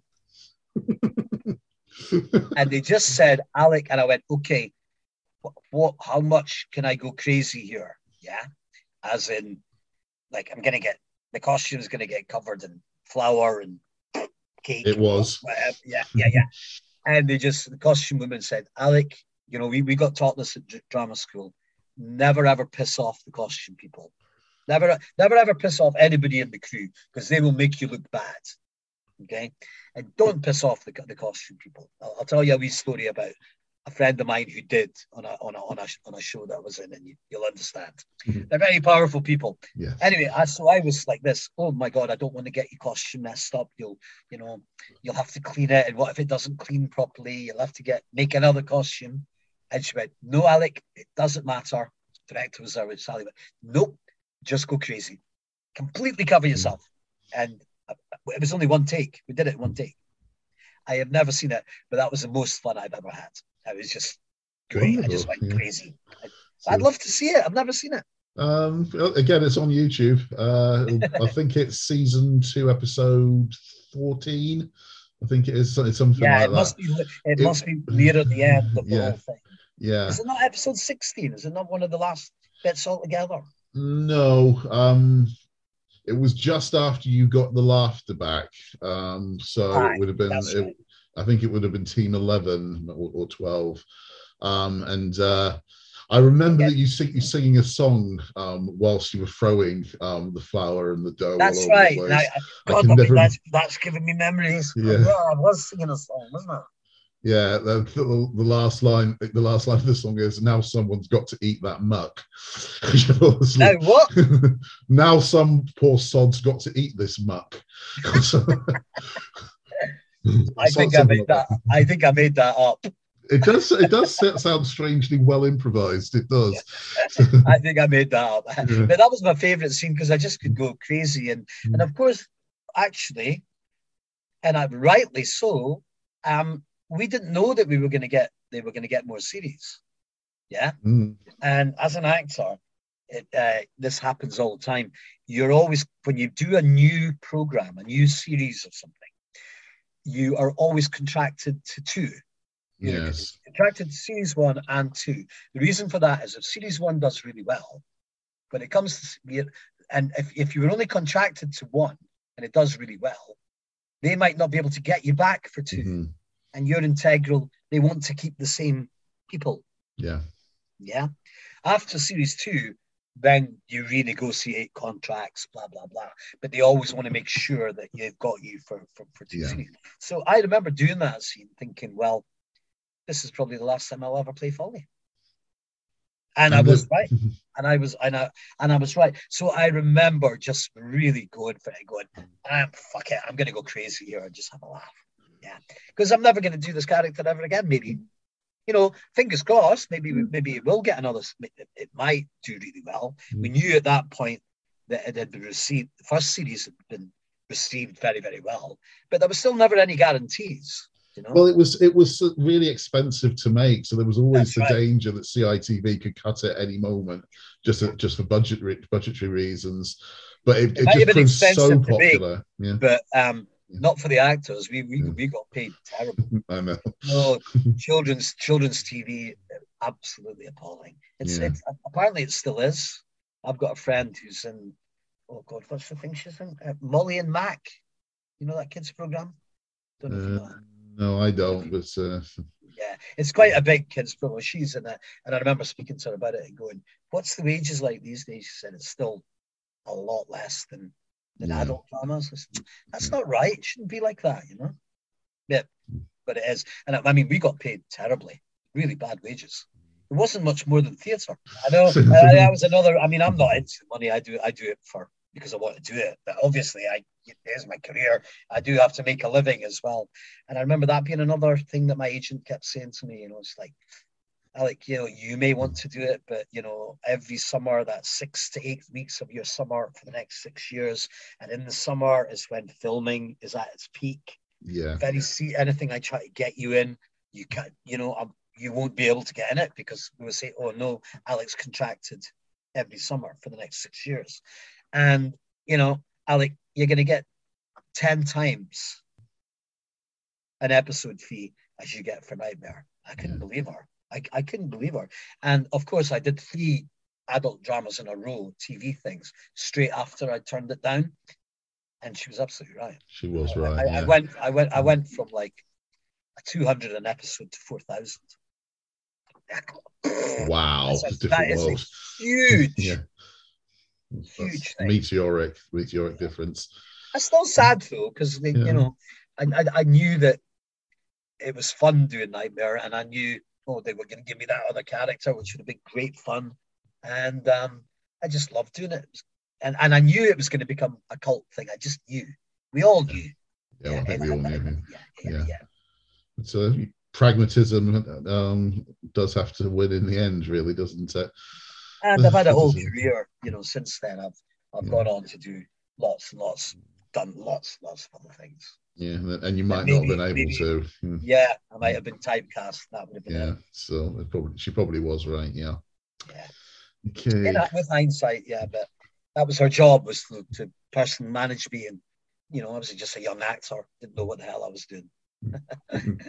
She'd been in the business all her life, so she knew what she was doing. I I know I know a couple of actors in their sixties, and they still don't know what they're doing. um, it's time, time time to be a little bit bit naughty here. Who do you think was the best actor or actress among your colleagues? Let's let's uh, let, let's start uh, rubbishing some of your colleagues. I'm not going to do that. no, okay. Uh, but I'll tell you, I mean, I thought all of them were good. They were all. I, I think I said this at the beginning of it. I, some of these, in fact, was was wasn't I the young me and me and Audrey Gretel? You were we were the probably youngest. you were probably the two youngest. I'd, I would say Yeah, probably. yeah. Everybody else was older than us, so mm, I looked up to them all. mm. You know, and also, I mean, I didn't, I didn't, I mean, I only think I had one little bit with Mary Yeah. with the bridge. There was a bit with, when we went over the bridge and it crumbled. So I think Mary was part of that, wasn't she? Uh, Sorcerer's Sorcerer's Stone one, wasn't she part I don't. of I don't think she. Um, I don't think she was in in that one. No. Um, I Oh. think uh, you you you. Uh, you started the, with John Woodnutt as Merlin, um, and then you met uh, Edmund Dainton as uh, Gumboil on the bridge. He, right. he was drunk. Um, Ed, Edmund and I are, are, are good friends on Facebook. Yeah. We, we argue quite a lot because back in 2014, obviously, I'm Scottish. indie, indie I was very yeah. into I was very into Scottish independence and Mm. for it, and uh, he was I remember. obviously me and him had big arguments about it. yeah, But interestingly, Edmund came round to my point of view recently. yeah. He said, "I completely understand with Brexit why you would want that." I went, Yes. "Thank you." Who the who the hell But, I mean, I looked up- I looked up- I got on very well with Edmund Mm. while we were filming it, and uh, uh, but I looked looked up big time to John Woodnutt. Yeah, You know, he was he was a well known Shakespearean actor, Oh, and, and. Hugo and Hugo, of course. Mm. Uh, so I had nothing but respect for them, and Mary. I really thought Mary. As, Was, as I say, me, me and Mr. H, we've got a, we, we, we, we, we really, really do adore Mary Miller. We think she was fabulous as she she played a she played a villainess like nobody on earth could play a villainess. superb, superb actress. Magnificent, yeah. Um, So no, and and and Lawrence, I, I love doing that that the duel sequence with Lawrence. He was Yeah. You know, brilliant, I've, brilliant to work with. I've got a, got a soft spot for Lawrence because I loved his his performances as Cedric. I wasn't quite so happy with his Casper the Key, uh, but that wasn't really his fault. It was just, it was just, a, just a horrible character that. But I really do love um, his performances as Cedric. Um, yeah, especially, especially love the way that he always smiled really broadly when he was saying something bad tempered. It was yeah. lovely little. that's a way that, a bad guy little, should that be. Little insults, you know that that was great fun. That was yeah. that was really good. That would be my second favorite after the cake scene. But if you were to say, do you have a favorite? With another actor because I, I think I only had about four interactions. Mm. It was that one with him. Yeah, cool. Yeah. So, uh, what can, can you give, just uh, give us a little brief summarizing of what work you did after leaving the series? As um, you, have mentioned a few things, but uh... um, straight mm. after that, I went on. I came back to Glasgow, although I was still living in London, and I I did Taggart. I've got a big part and a very important Taggart called Death Comes Softly, which was um, that was with the original Taggart, which were kind of very much like what what uh, the like Scandi noir, you know, yeah, that, very very gritty. And Absolutely, Taggart was the first British series that did that. Yeah, it's um, it's I, I often think Cracker was uh, was heavily in, heavily Taggart. heavily heavily influenced by Taggart. I think definitely definitely. Yeah. So that that had a great part in that. It was like three one-hour episodes. You know, where, you know, it looked like I was the killer. great part. Uh, I did that. I did that. Did that. I, the guy that played Taggart was very, very ill, and they thought he was going to die. Mm-hmm. So before that, I did a. They, they they they looked at what they would replace Taggart with, and they had a pilot series called Bookie, with a, a very uh, really amazing Scottish actor whose name has escaped me at the moment. He died quite recently. Okay. He was in Tutti Frutti. Um, I don't know if you remember Tutti Frutti. You might be too young. Um, but anyway, uh, uh, Maurice Maurice Roëves. Oh yes, I do. I, yes? I know Maurice Roëves. Yeah, yeah. Maurice playing this kind of bookie who inadvertently was mixed up with the underworld and kind of, you know, so that that but he kind of was a good guy. He tried to try to be like a detective kind of thing. Yeah. yeah. So that that only had that had only three episodes, and I, I I that was the very first adult drama I did, and from that I got Taggart. Yeah, but Bookie didn't. He Taggart didn't die. He ended up being a good friend of mine. Um, Mark McManus taught me tons. Took me kind of under his wing and mentored me because I didn't know what the hell I was doing. You know. Um, to say, I, I, know actors in their 60s who don't know what they're doing. Just, if that's any reassurance to you. uh, Taggart, Bookie, Roughnecks, I got, which is the big one. Yeah. I, I, was a main character in that for two years. Uh, that was full of a, like huge James Cosmo, Liam Cunningham, um, Ricky Tomlinson, you know, mm-hmm. huge, huge series at the time, but unfortunately, the oil industry didn't like it and they bought it off the BBC and you'll never see that again. You won't see a repeat of it. You won't see it anywhere. You can see me in the credits, the opening credits. Uh, that's all you've got. You can get on YouTube. Can't get it anywhere. I've got no episodes because a big fire happened in my flat in Edinburgh, and all my original copies of everything got burnt, and you can't get a copy of it. So uh, the, oil, the oil industry in Australia's got a copy off the TV that offered to sell it to me. I don't, okay. I don't know. Uh, I was in Holby City. I mean, did lots and lots of one episode things and everything. Yeah. Holby City, um, Still Game, which I don't know if you watched any of that Scottish program. Um, I think I, I saw an episode Comedy. of that. I mean, it's huge. Still Game is like one of the the top mm. Scottish programs. So I was over the moon when I got I got it. I was like, ah, Zenith. That was a Zenith to me. Brilliant, brilliant program to be in. Um, uh, Holby City, Shetland. Uh, oh, I've just been in Shetland. Yeah, you ever watch that TV program called Shetland? About, rather, I'm feeling rather ashamed of myself. Basically, a Taggart in Shetland. It's a, it's a big. It's the one of the top BBC programs. Mm-hmm. I, should, say I don't watch much TV these days, um, so that I, when I do, it tends to be old stuff. So some people that so, might listen yeah. to this might know what I'm talking about. Okay. Shetland, uh, series six. This is the last series. It's just been on TV. and I had a, a, a lovely bit in that in the in the, in the very last episode. Yeah. So that's kind of that's that's a big thing for me, you know. But I've done a couple of feature films. I, I, I, I was in this thing last year called Schemers, which was all set in Dundee, which has kind of got a kind of Trainspotting vibe to it, but a kind of low budget Trainspotting. Although it's not about drugs, it's about Mm. it's about the music industry in 1979. So it might as well be about drugs. Well, maybe. I've, I've, got, I've got a nice little bit in that. And I did a big American horror film uh, starring Danielle Harris, who was huge. She's huge. Um, Scream Queen. Um, she was in the reboot of Halloween. Oh, was she? Oh, she's no, she's been.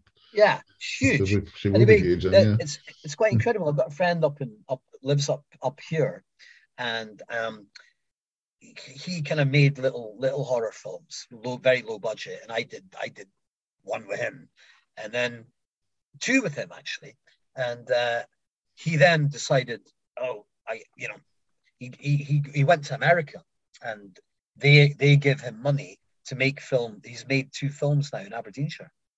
So he uses the rural hmm. location here, but it's actual all American actors. And I'm because I'm well, I think he was thanking me for having done previous films with me. I'm the only British person in it. Hmm. I'm the only hmm. Scottish person in it. Hmm, and I'm actually doing doing American for the first time. I've done American on stage. I've do, do, had to do an American do, do me an American accent. Go on. It's Oh, I don't know. I do- talk like that. I don't know what what the hell do you want me to talk about. I don't care. bit of the Bronx. Bit of the Bronx. Yeah, I like yeah. it's way back here, man. It's like it's like right back there in the mm, throat. Yeah, you sort of uh, uh, and Fairly just a little bit, a little bit for the nose as well. You know what I'm saying? No, that's much more Bronx, man. That's like more like that, man. You know, get started go, get started going to Scorsese territory. We'd make yeah. a bloody good mafia partnership, wouldn't we? Well, I, I had a really nice part in that, and, and my scene is with her. And the part, you know, I didn't know who she was because I'm not a big horror fan, and I hadn't seen her in the reboot, but she's absolutely huge. So, so I did that. Uh, that came out last year as well. These are things that I did two years ago, but then came out during the pandemic. During the pandemic, yeah. Yeah, yeah. Uh, I just got seen for a major feature film in London, but that don't think I've got that part, which would have been amazing. I'm not allowed to talk about it. Um, but I've, I've got a feature film coming up in London during two weeks in March, which is a little comedy, um, uh, kind of farce, Ealing comedy type thing, uh, called Full Bodied. So you'll hear about that. Uh, and, and probably by it won't be out until 23 but that's the ne- that's the next big filming job I've got. But meanwhile, I do lots of independent little reproductions. I do lots and lots of little short films that, that win awards and stuff like that, which I'm completely different in uh, every part. some are very funny, some are very depressing. I played a recently played a, an Alzheimer's early onset Alzheimer's person. Uh, I played a. I think you'd like. I, I, it's called. It's um. A go. It's like a Ghostbusters thing. Uh, Right. But, but it's a. But it's a local council Ghostbusters thing set in Edinburgh. It's Right. been winning awards. We we we've we've actually pitched it to the BBC as a, a six part series. Right, okay. I'll look out for that. That, that does sound interesting, yeah. Revenant relocation officers. If you want a link to any of these, I can give you them. Please, yeah, yeah. Uh, some of them are some of them you can publicly view now Mhm. and i've got i've got a stack i've got a heap that i've, I've done about five over the last since april and they're they, they won't be coming out they, Mhm. what happens is you do a short film and if it's any good the director will put it into festivals for it and you've got a year to put it into festivals i mean they're good adverts for actors a lot of us actors do these little short films because you never know who's going to see them Absolutely. It's, it's your shop window, isn't it? It's, uh, and you get to try things you might not get to do on bigger productions. You know, Yeah. and I, I, and, and I, I, a lot of the time I've been I've got the main parts in these. Yeah, so really good. I did I did a, a sci-fi thing that was on in London recently. That's won lots of awards. Little little sci-fi thing, and we did it on no budget whatsoever. We shot it on on on a bit of sand dunes beside Trump's golf course. But luckily, luckily that he didn't. He didn't. We were.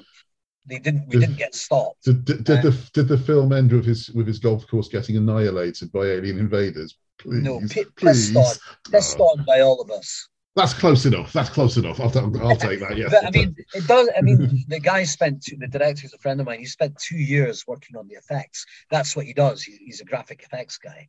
But we all did it for nothing. He did it for nothing, and it's been it's gone and won all these bloody awards. It, it, it was on in an IMAX in London, um, not that long ago. I think in, in, September it was on in an IMAX.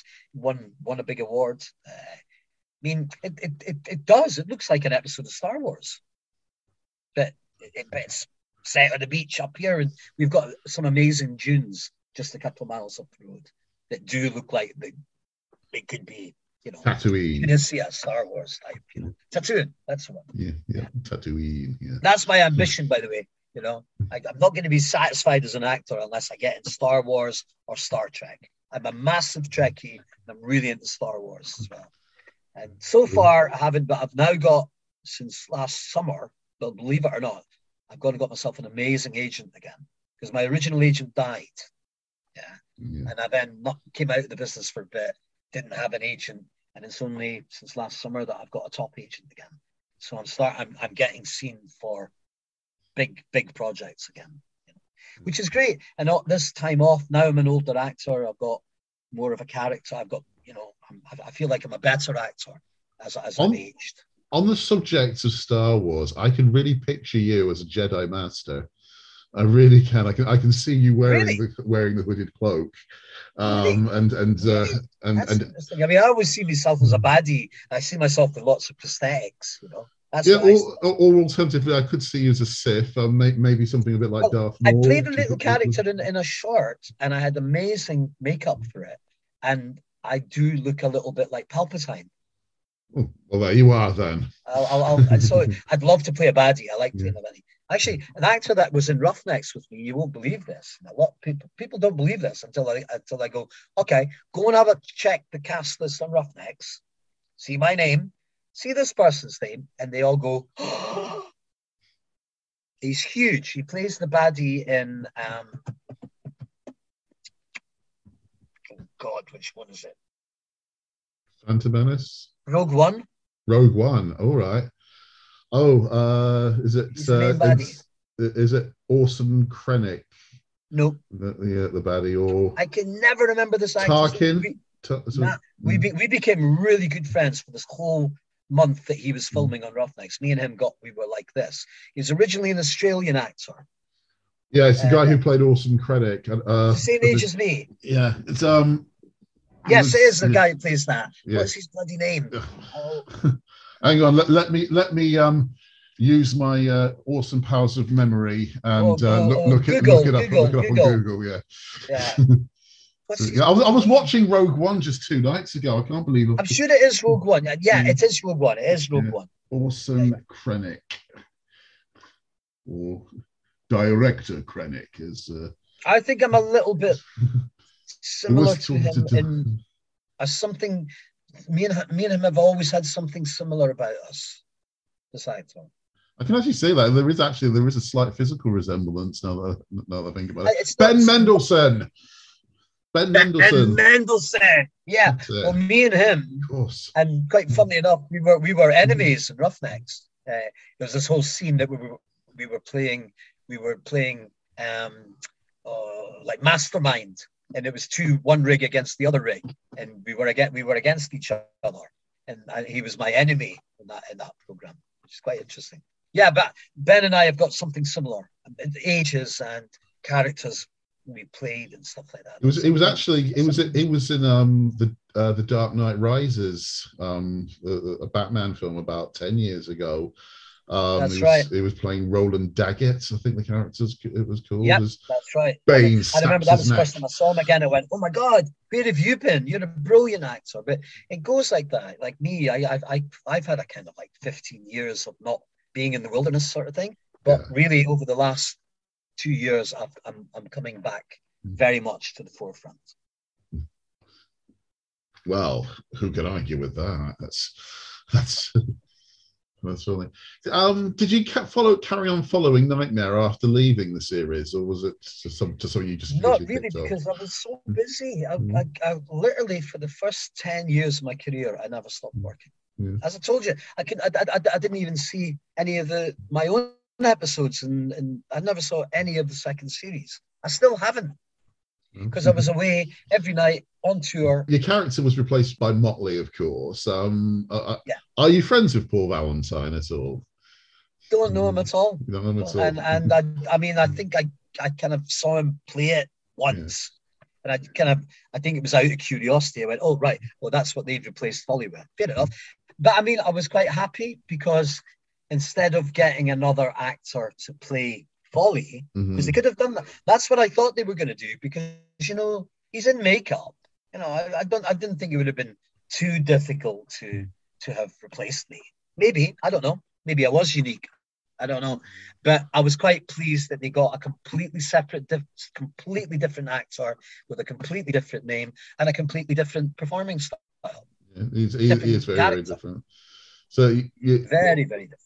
What, what did you what did you think of Motley as a character in so far as you knew him? What he does as an actor is is, is good. Um, it was just so different from what I did, and I, Yeah. I was actually delighted with that.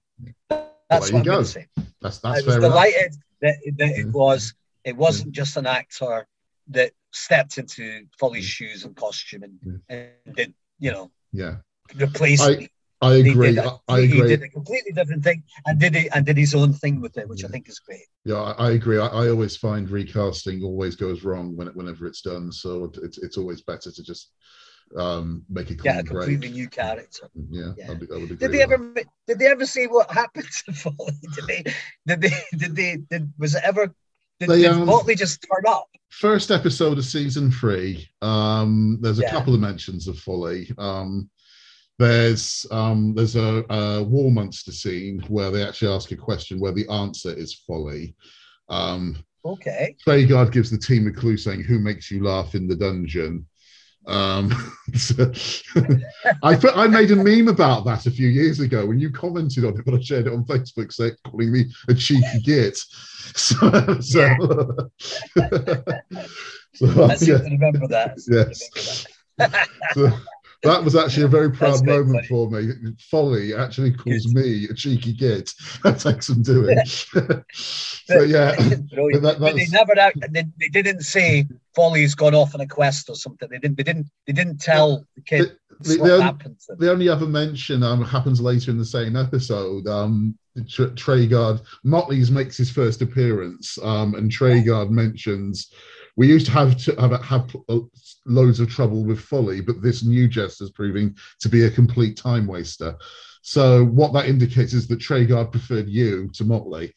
Uh, that's, a, that's Oh. a hill, but that's about Really? yeah, Really? but that's about all there really was. I mean, because I would have thought I think, you know, I mean, you know, I think they possibly were a bit pissed off at me for not coming back, you know.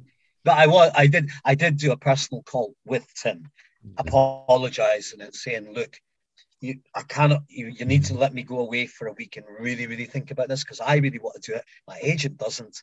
Um, I, I don't want to lose my, because I'll, I'll lose my agent over this, you know. yeah. And it was a huge thing for me to have such a good agent, right, straight out of drama school. You know, I was like, oh my God, I can't lose this agent. But at the same time, I, I want to do, I want to, I want to keep doing Knightmare. It's fun, you know.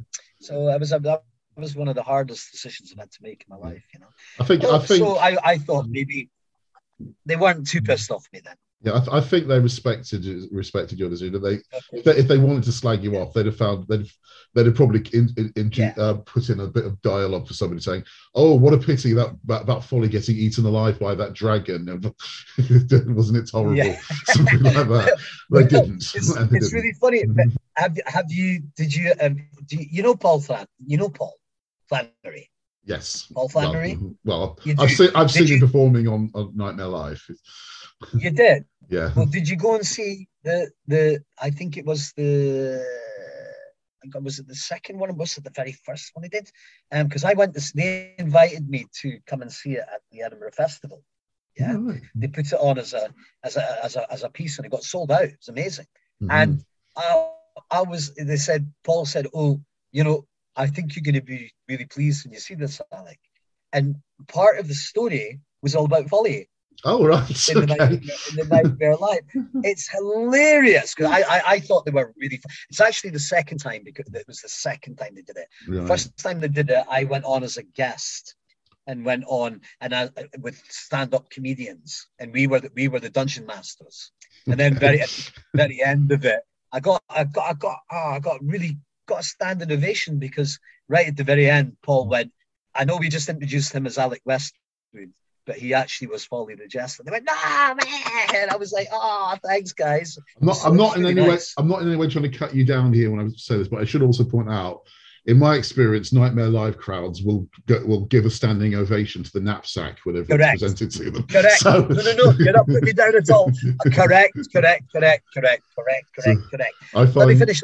Um, Go on, sorry. the second one I went to see, which I loved, I think it's that way around, maybe the other way around, but it was all about, it was a quest to find folly. That was, Was what it was all about. Yeah. And I went, and I was with a female pal of mine, and she went, Oh my God, they made it about you. And I went, Oh my God, I'm going to try this. And it was interesting. And it was all about why folly disappeared. Oh, right. Oh, oh, It oh, I was wish I'd seen that one. A, wi- a, mm. a, a witch had put a spell on him. Yeah. Yeah. Okay. and it was really really fun but i mean you know Knightmare Live a, a lot of it is comedy it's Oh, a yeah. mix of being irreverent and taking the piss but at the same time being completely we love this program Yes. so it was a mixture of those which, i think really works well Yeah, paul paul uh, got it paul This- got it exactly yeah, right. nostalgia has to work that way. There has to be an element of snark. There has to be an element that you of say, yeah if you Otherwise, if, you're taking it too yeah. Otherwise, you're taking it too seriously, and then you just come across as a fool. yeah, So sounds you- like you're arse. It just seems like Yeah. you're arse slicking rather than Yeah, making, it a, is- you know, making a good thing. yeah. But it was really, really funny because uh, halfway through it, it changed Hmm. from not, and it wasn't about me after that, but it was absolutely hilarious because the the the person that went on the quest goes in a wood, this silly wood, right? And they find they find me, but it's just it's it's it's it, I'm dead. it's absolutely hilarious. I was in my seat pissing myself.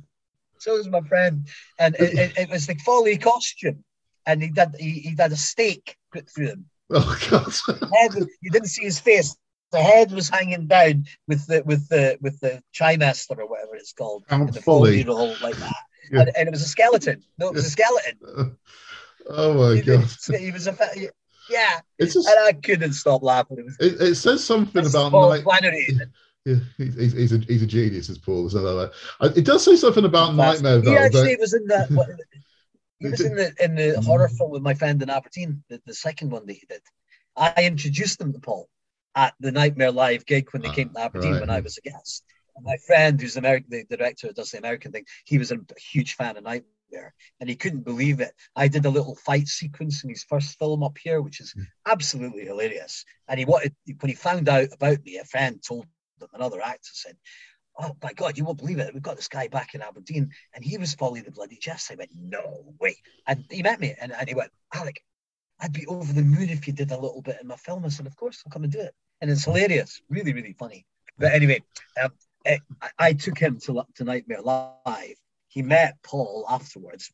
Paul wanted to spend some time with me. We all had loads and loads of drinks. And uh, at the end of it, uh, you know, I kept, kept saying, "This guy's brilliant," and my pal got in touch with him a year later and gave him a main role in one of his films. Good that's choice. Good choice. As I say, he's a genius. So it does say anyway, something about Knightmare. It does say something about Knightmare, doesn't it? That we're discussing you Yeah. appearing dead, impaled through Yeah. the heart with a stake, and we're laughing our bloody heads off at it. It's something the serious. I'm laughing at it all. I think it's hilarious. It And I. I kind of, I'm trying. I'm telling you, Yeah. this is what happened to Folly. He got enchanted by a witch that I think, actually, I think it's, I think the witch dressed up as Gretel Ah, that makes sense. Yeah. and lured them into and lured them into this forest and then killed them. Oh, and left and left him there with his costume on. I think part of the quest was to get Folly's Folly's uh, folderol. I think it Yeah. was his laughter. Yes. something like that. Something something like that. It was a quest to find. wasn't the quest just to find Folly. It was to pick up something because you know with Knightmare it was always about Yes. finding the objects. I Yes. think it was to get. But part of the quest was well, we don't even know where Folly is because he and they were taking the piss out of the fact. Well, he never depart. He disappeared after series two. I'm sitting in the audience pissing myself. well, that's, that's, that's the funny thing about it. Can, you can tell. Yeah, That's you can tell about it, all isn't your, your Yeah. people that listen. They didn't. They didn't. That's they, didn't exactly what. They didn't have to go and search in the forest. All they had to do was just look into the audience, and you were sitting there just watching, pissing yourself I laughing. them. was. I was right at the back. Well, at, at the end of the show, Paul obviously put the spotlight on me without telling me, and went, "Actually, folks, we've got Alec Westwood, the original actor that played Folly, put the bloody spotlight." And I'm like that. No, and I, and I was embarrassed because I was with a female pal, and I went, "I'm not. No, I'm. I, I actually got quite shy, you know, because I didn't. I wasn't prepared for it." And she went like that. She kicked my ass and said, Oh, "Get yeah. up, get Get up." up. The people are all applauding. And I went, okay, thank you, thank you, thank you, thank you. Not thank you, really. But anyway, I think that was a really good. Uh, I think Paul came up with the best ending for Folly ever. Absolutely perfect. It's the only explanation I've ever heard, actually. So it might as well be the official one. so, because Well, I'm, Tim- I'm sticking by it. I Yeah. think I think it's the true explanation of what happened to Folly the it's, it's it's a curious one. The, I- I- I- Rotting away. He's rotting away in this forest somewhere yeah, in, in middle Eng- Middle England. probably doesn't smell too nice by now, I imagine. but Yeah, as I said, I've, never heard I've never heard Tim offer a different explanation. So yeah, that might as well be it. You, you can tell Tim that. I think you, Yeah. I think you, I think you'd find that. I funny. think he'll think it's. I think he'll piss himself even more than you did. So- But you can tell him for me how disappointed I was that I didn't come back. I really Mm. wanted to come back. Please tell him that because I've um, always what I mean, I know, I know he knows that, but you know, I never had any contact with him after that. mm, I think, he, well, no, he, he got in touch with me once about a possible remake happening, and then Yeah. nothing came of it. it was about around 2002, was it? Um, That's right. Yeah. Yeah, and I, and I did get a Yeah. little, I did get an email from him saying, "Would you be, would you be interested, perhaps?" And I went, "Absolutely, I would love to. I would love to do that again. You know, It if was. he was um, to come to me and say, mm, "Look, we're going to do a little remake and have a bit of fun," would oh, you want to reprise it? Because age oh, doesn't uh, matter. Yeah. I've got there's there's there's, Age doesn't there's, matter. there's a few things here that we, we need to discuss. Firstly, on, on the issue of that remake, what they did was um, they got lottery money to create a machine um, for a VR Knightmare called the, uh, the machine was called the Knightmare Demonstrator. Um, they did actually Okay. create a pilot episode for Knightmare VR of about 15 minutes. Mhm. Um, unfortunately, when they um, sent it round, uh, the broadcasters nobody wanted it, um, and so eventually they eventually had to give up. Um, enough. he was running. It was running a company called uh, Tele. Uh, was, was it Televirtual? I think it was. Um, unfortunately, Okay. it, it it folded around 2006 um, because it, it couldn't get Okay. it, couldn't get enough work. There was a chance you might have been playing Folly again about uh, seven or eight years ago, um, because Oh, YouTube kind of YouTube did the Geek Week. YouTube one? Yeah, the Geek They never Week. asked me. They never got. Yeah. They never got in touch. I think that's a no. terrible I- I- shame. I, think that's a terrible I would shame. have loved. I would have loved to have gone and done Yeah. that. But Not just for nostalgia That was reasons. that was what made me think maybe Tim was a little bit pissed off and did decided no, he won't Yeah. ask Alec because he Yeah. turned us down for. He might he might have thought because of all the big roles that you've been having that it's, it, you thought it was beneath you now.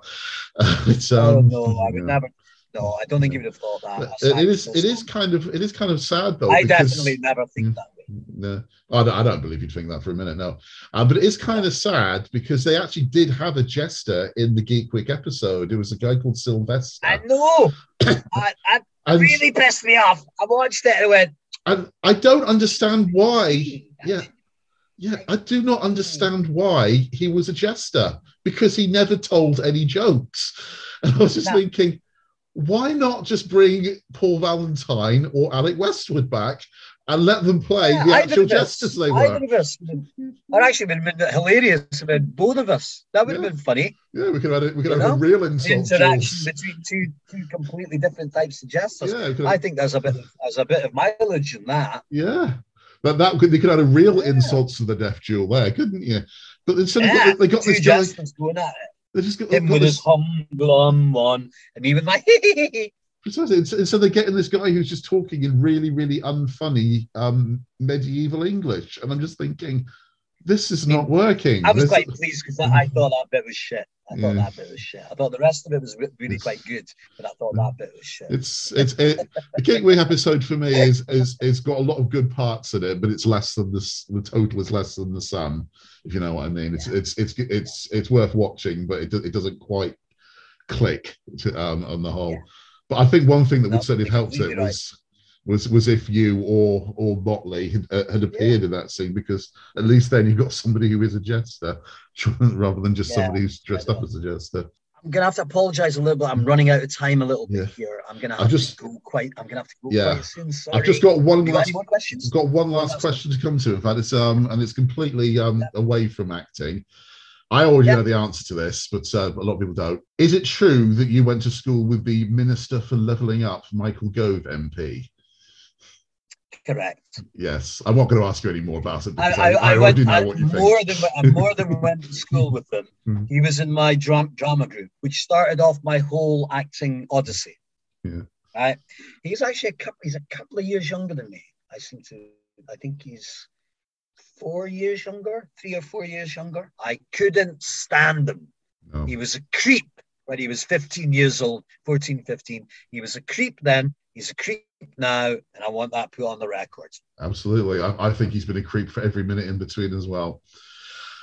Alec Absolutely. Westwood, star of stage, screen, and Twitch broadcasts. It has been an absolute privilege and pleasure speaking to you.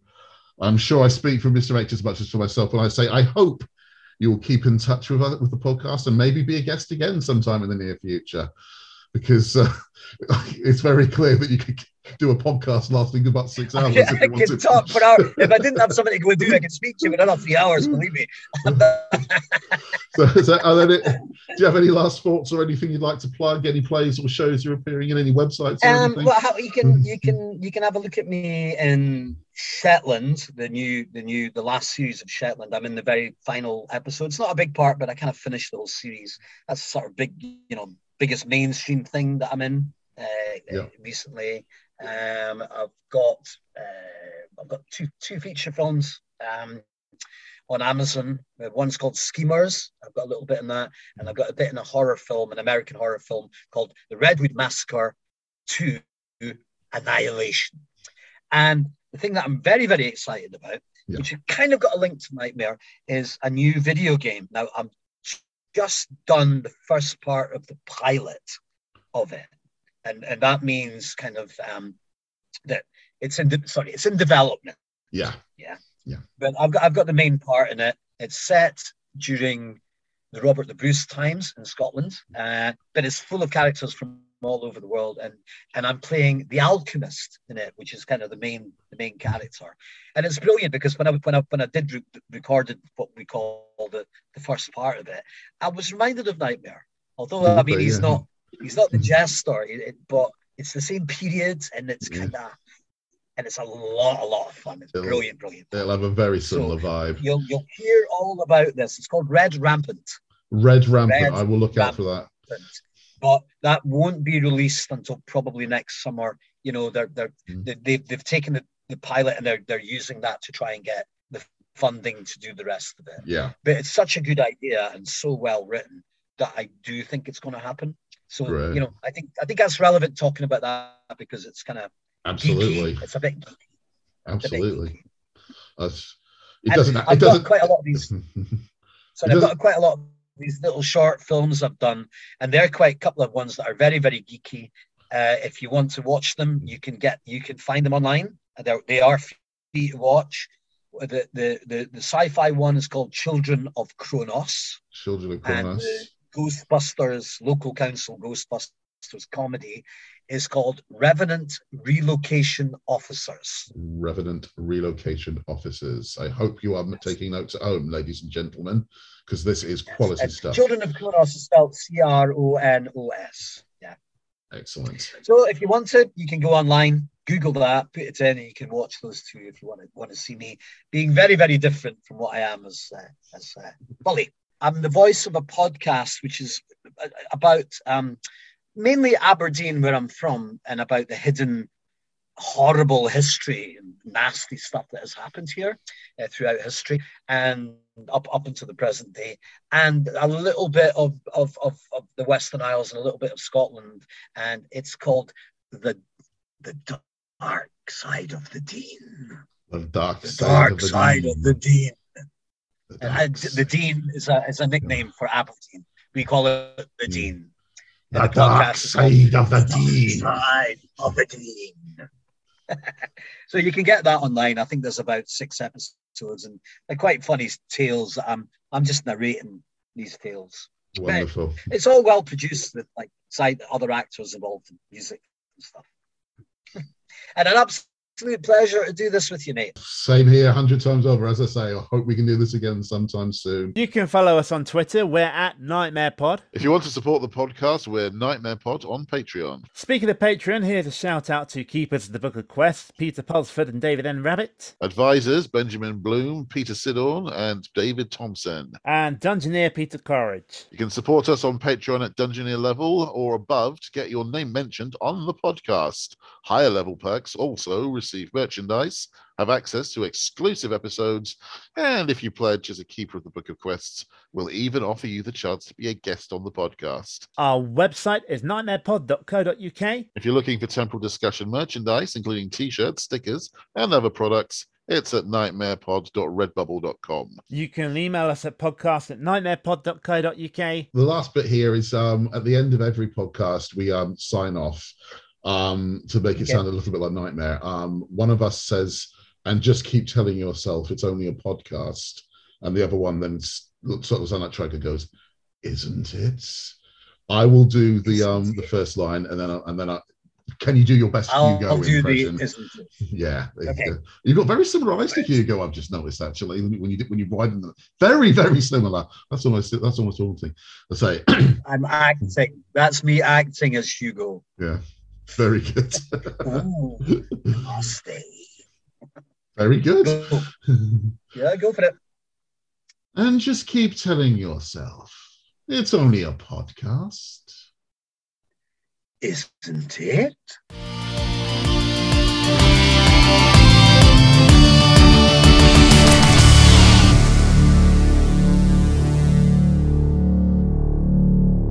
Magnificent.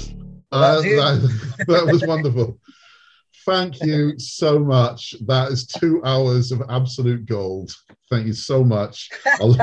Well, I mean, you can edit. You can edit, edit into it. And do what, do what you want. You have my permission to do whatever you want with it. Okay? Cheers. We will have to edit it because we can only do about an hour, but uh, it was that was fantastic. Well, as I say, I mean, I'm, I've, I've gone on radio programs and they've had to fucking shut me up. You go, Alec, we're running out of time. We're running out of time. I just like talking, mate. I mean, that's what us actors do. If you like talking, you do it for a living. And you know, I do a lot of voiceover stuff. Fantastic. Thank you again so much. It's been two hours of genuinely of gold, and uh, we're going to make a great No, podcast out of this. That's, that's kind of, uh, it's like, uh, it's, it's, quite a cold night out there, so I wasn't going anywhere. so, No, uh, it's like, when it's like zero degrees in Aberdeen tonight. mm, it's not much Although warmer in we were Manchester. so warm. It was, it, it was, is that where you are, Manchester? Yeah. 11, 11 degrees. I might, I might be in Manchester All in right. January Okay. as a short film. Um, it's all to do with finance. They've, they've not got their finance, and obviously I don't do stuff unless I'm paid. Unless I'll do stuff like this. Um, uh, it's a wee short film that might be filming in Manchester in mid-January. So I'll give you a shout. Give me a shout. Yeah, I will, I will have a pint. Yeah, excellent idea. I lived Okay. in Manchester. I worked. In Manchester. I worked at the Library Theatre in Manchester. Did you? All right. Okay. Yeah. Yeah, yeah, yeah, yeah. I've worked in nearly You've worked, you've worked everywhere, haven't you? Though you've worked everywhere. Yep. I love Manchester. I think Manchester's a great city. Love it. And all my like- favourite bands come from yeah. Manchester. Yeah. Yeah, all my favourite it's, bands are from there. It's it's one of the music capitals of the world, isn't it? It's uh, glorious. Absolutely. Mm. Yeah, glorious. But it's a good city. I got on, got on, got on well with uh, a lot of people there. I've still got friends from there, uh, but I've not been there for years. You know? So, but if I get this little short, I'll give you a shout and I'll. Please give you do, a- yeah, please do. Maybe we'll record ourselves in the pub for another podcast. that could be. I can do that. That'll have Okay, a lot mate, I really have. I've really got. I've got to go and meet someone. Absolutely. At half past, and I've- Absolutely, no problem, mate. Okay, see you soon.